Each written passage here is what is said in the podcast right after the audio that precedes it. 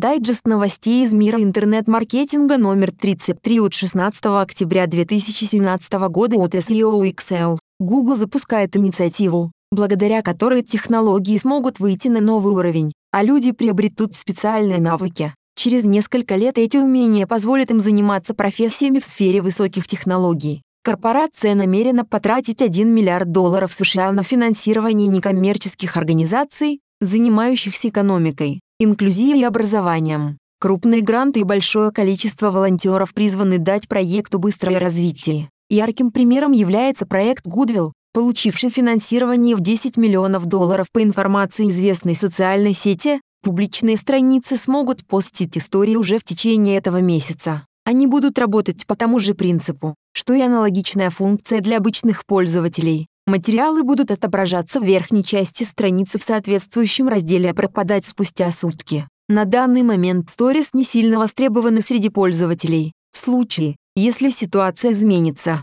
Facebook даст возможность компаниям выкладывать рекламу в данном разделе. Основатель Facebook заявил о своем намерении поднять виртуальную реальность до такого уровня, чтобы любой пользователь смог позволить себе приобрести оборудование Apple. Новое вырастроительство Oculus Go будет стоить не более 200 долларов и существенно приблизит цель, поставленную Цукербергом – миллиард человек в виртуальном мире. В следующем году гарнитура появится в продаже. Она даст возможность людям путешествовать и посещать интересные места, не выходя из дома. Особенно это актуально для людей пожилого возраста. Госдума внесла поправки в КОАП, согласно которым нарушение закона об анонимайзерах теперь влечет за собой штраф. Граждане и должностные лица должны будут заплатить 5 тысяч российских рублей и 50 тысяч российских рублей соответственно. Юридические лица будут оштрафованы на 500 тысяч рублей, а поисковики вынуждены будут отдать 700 тысяч российских рублей, если будут выдавать ссылки на ресурсы,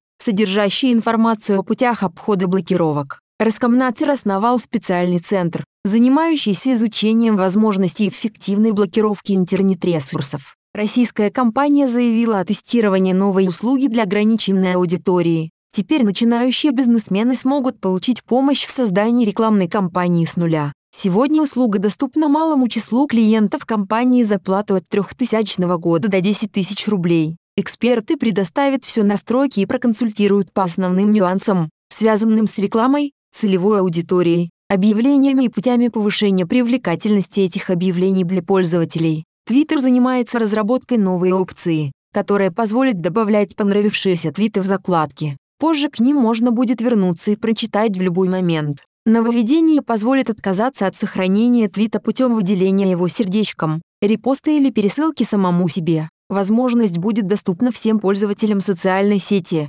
Однако срок реализации разработчик пока не обозначил. Павел Дуров сообщил о выходе новой версии приложения. Новые возможности Telegram 4.4 позволят пользователям переключать интерфейс на русский и украинский языки, а также делиться своей геопозицией в реальном времени через чат. Это поможет найти друг друга в незнакомых местах или массовых мероприятиях. Местонахождение можно транслировать от 15 минут до 8 часов. Выход новой версии приложения приурочен ко дню рождения основателя, которому исполнилось 33 года. Корпорация Microsoft отказалась от добавления новых функций и развития Windows Phone. Тем не менее, обновления для системы безопасности все равно будут выпускаться. Такое решение руководство компании объясняет низким спросом на платформу среди пользователей, а также разработчиков приложений. Несмотря на все усилия и финансовые затраты, Windows Phone не смог стать достаточно популярным. Крупнейшие поисковые системы перестали отображать RAD-трекер в поисковой выдаче.